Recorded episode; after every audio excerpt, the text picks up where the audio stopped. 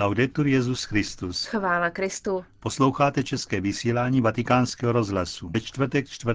září. V Kaliari končí přípravy na nedělní návštěvu Benedikta XVI. Bavorské metropoli zahájí činnost nadace pro šíření magisteria Benedikta XVI. Přestože pogromy na indické křesťany utichají, podle představitelů místní církve atmosféra ohrožení trvá. Zprávy vatikánského rozhlasu. Kaliari. V Kaliari končí příprava na nedělní návštěvu Benedikta XVI. Ten na Sardinii přiletí při příležitosti z tého výročí vyhlášení Pany Marie hlavní patronkou ostrova. Benedikt XVI. bude v neděli ráno předsedat eucharistické bohoslužbě na prostranství před svatení naší paní z Bonárie. Odpoledne se svatý otec setká s kněžími a bohoslovci a s mládeží. A jak se mladí na toto setkání s Petrovým nástupcem připravují, řekl vatikánskému rozhlasu monsignor Mosé Marcia, pomocný biskup z Cagliari. Na toto setkání se připravujeme už velmi dlouho. Duchovní přípravu jsme začali už v březnu, jak mladí, tak starší, všechny farnosti v diecezi a na Sardinii. Po velikonocích jsme se s mladými začali věnovat tématům jako Pana Maria, církev a svatý Petr. V sobotu 6. září ráno se skupiny mladých sejdou na společnou katechezi a odpoledne je čeká cesta blahoslavenství, což je aktivita jak fyzická, tak duchovní. Mladí při ní budou přemýšlet o blahoslavenstvích, bude to příležitost ke svátosti smíření a posledním bodem programu bude eucharistická adorace, která skončí ve dvě hodiny ráno. Říká pomocný biskup z Cagliari, monsignor Mosé Marcia. Vatikán. Stálým pozorovatelem svatého stolce při Radě Evropy ve Štrasburku byl jmenován monsignor Aldo Giordano. Ten v posledních 13 let působil ve funkci generálního sekretáře Rady Evropských biskupských konferencí. Za jeden ze svých nejdůležitějších úkolů v novém působišti považuje ukázat Evropě skutečnou tvář křesťanství, protože v minulosti mu byly přisuzované různé masky. V Radě Evropy zasedá 47 států. Mnichov. Vaporské metropoli zahájí činnost nadace pro šíření magisteria Benedikta XVI. Její vznik inicioval kruh žáků současného papeže, který se v posledních srpnových dnech sešel v Castel Gandolfu. Zatím bylo rozhodnuto, že nadace bude podporovat šíření teologie v duchu Josefa Ratzingera. Do kruhu jeho žáků se v současné době hlásí zhruba 40 teologů z Německa, Portugalska, Irska, Beninu a Spojených států. Jejich různorodost se odrazí v mezinárodním charakteru nadace, která oficiálně vznikne 12. listopadu v Mnichově. Dili. Dili. Přestože pogromy na indické křesťany utichají, podle představitelů místní církve atmosféra ohrožení trvá. Odhadují, že až několik desítek tisíc křesťanů se neodvažuje vrátit do svých domovů. Jen v uprchlickém táboře v Rajkia zůstává 8 tisíc lidí. Mnoho dalších se skrývá v lesích. Utečenci se zatím nemohou vrátit do rodných míst, které hlídá policie.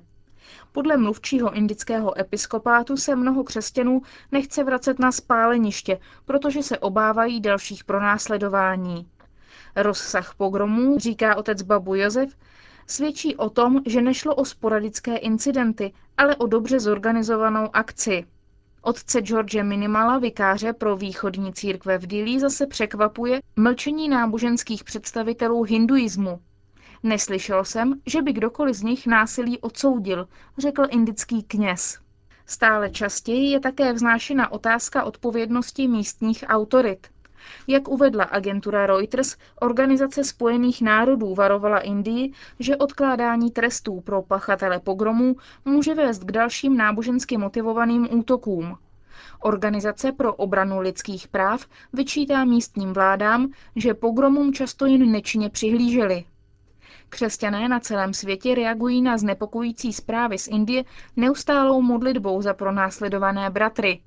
Italové se budou modlit za indické katolíky zítra 5. září, na které připadá liturgická připomínka matky Terezy z Kalkaty. Ke dni postu a modliteb, který indičtí biskupové ohlásili na 7. září, se připojí také církev u našich severních sousedů. Ohlásil to polský misijní sekretariát Jevodaja a hnutí Solidarity s chudými třetího světa Maitri. V předvečer 6. září bude ve Varšavě sloužit mši svatou za indické křesťany arcibiskup Henrik Hosser. Lahore. Strach z náboženského pronásledování nezažívají jen křesťané v Indii. O mnoho lepší situace není ani v sousedním Pakistánu, říká kapucín otec Emanuel Ázi, působící jako farář v Lahore a sekretář pakistánské biblické komise. Být křesťanem v Pakistánu i dnes znamená, že jste občanem druhé kategorie. Přesto se mnozí ke své náboženské příslušnosti hrdě hlásí. Křesťané mají zákaz vykonávat některé profese a nemají přístup na konkurzy. Nadace Kirche in Not informuje, že v posledních dvou letech v Pakistánu došlo ke značnému zvýšení počtu útoků proti náboženským menšinám. A to jak formou fatvy, tedy rozsudků islámských soudů, které mohou odsoudit smrti i nemuslimy, tak útoky na místa kultu a únosy. Nejzáludnějším nástrojem náboženského pronásledování je tzv. zákon o rouhání, který trestá urážku Koránu nebo proroka Mohameda doživotním vězením nebo trestem smrti. Madrid. Poutnický boom zažívá Santiago de Compostela. Svatojakubské poutní místo na severu Španělska zaznamenává v posledních letech stálý růst zájmu, který zahrnuje i celou středověkou poutní cestu nazvanou Camino de Santiago. Na cestu za svatým Jakubem se vydávají nejen věřící, ale i pěší turisti, kteří se vydávají na tuto cestu Madrid. Poutnický boom zažívá Santiago de Compostela. Svatojakubské poutní místo na severu Španělska zaznamenává v posledních letech stálý růst zájmu, který zahrnuje i celou středověkou poutní cestu nazvanou Camino de Santiago. Na cestu za svatým Jakubem se vydávají nejen věřící, ale i pěší turisti, kteří se vydávají na tuto cestu, ohlášenou v ro- prohlášenou v roce 1987 Radou Evropy za evropskou kulturní stezku a v roce 1993 byla započtena do světového dědictví lidstva UNESCO.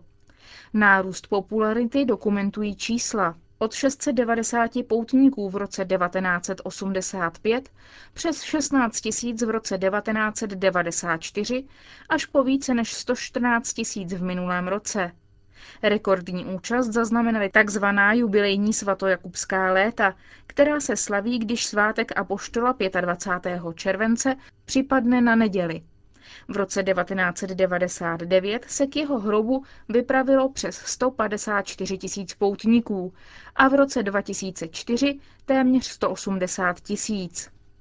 Podle údajů zveřejněných Federací Združení Camino de Santiago tvoří téměř polovinu poutníků cizinci. Na prvním místě mezi nimi jsou Němci a na druhém Italové. Většinou jde o katolíky, není to ale drtivá většina, sotva 56 do Santiaga putují také křesťané jiných denominací a dokonce i nevěřící a agnostici. Řím. Sociální a náboženská kulturní integrace věřících chaldejského obřadu, pastorace povolání a emigrace iráckých křesťanů, to jsou některé z témat čtvrtého setkání evropských kněží chaldejského obřadu, které začalo v pondělí v řeckém Kamena Voula. Chaldejských křesťanů je v evropské diaspoře zhruba 90 tisíc, uvedl pro agenturu SIR pater Filip Naim, chaldejský prokurátor při svatém stolci a poštolský vizitátor pro Evropu. Posílení chaldejské identity v Evropě může posloužit i k posílení křesťanského svědectví starého kontinentu, zejména v této chvíli, poznamenané laicistickými tendencemi, které usilují o odsunutí víry do soukromé sféry, dodává reprezentant Chaldejců ve Vatikánu. Jedním z hlavních témat je odchod křesťanů z Iráku. Mnozí všechno prodají a opouštějí zemi a je zřejmé, že návrat nemají v plánu. My, jakožto chaldejští kněží, se je snažíme odradit od útěku z Iráku a vybízíme mezinárodní společenství v čele s Evropou, aby se zasadilo o návrat stability a bezpečnosti, aby tato země mohla plánovat klidnou budoucnost. Irák potřebuje křesťany, zdůrazně Pater Naim.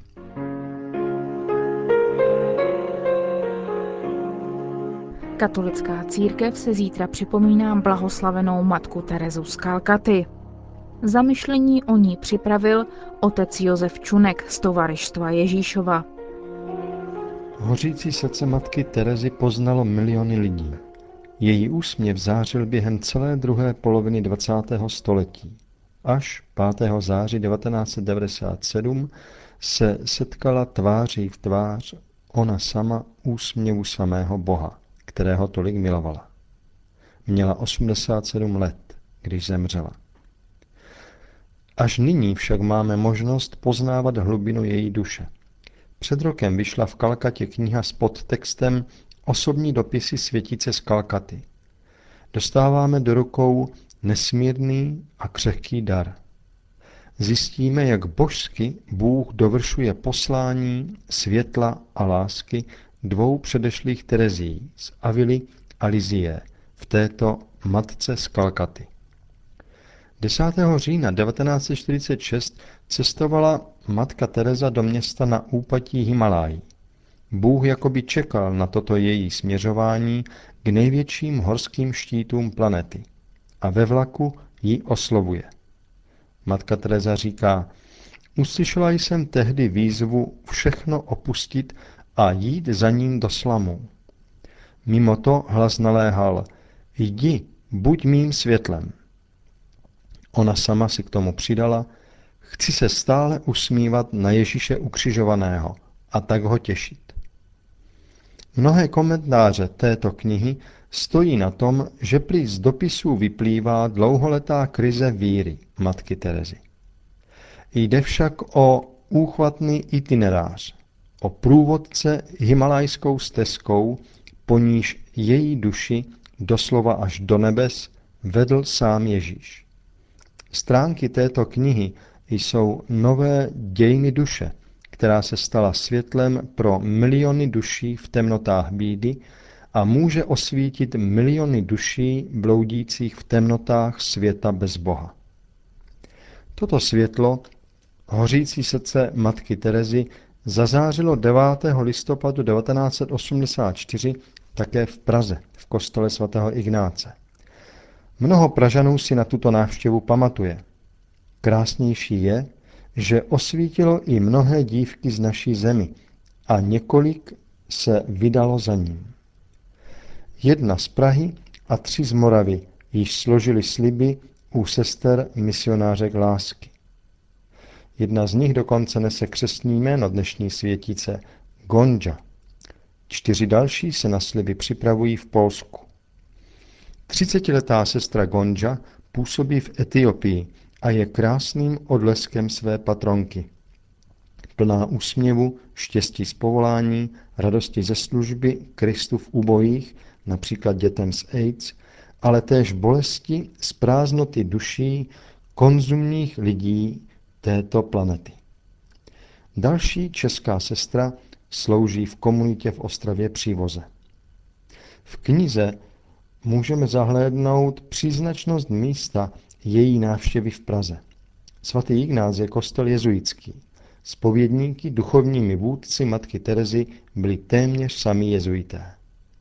Výzva Ježíše k mladé sestře Tereze Jdi, buď mým světlem, se stala i titulem knihy, kterou do češtiny přeložil otec Jaroslav Broš a letos na podzim, snad již v říjnu, výjde v karmelitánském nakladatelství.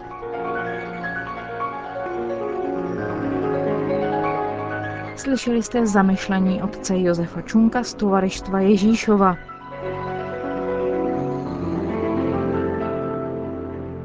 Končíme české vysílání vatikánského rozhlasu.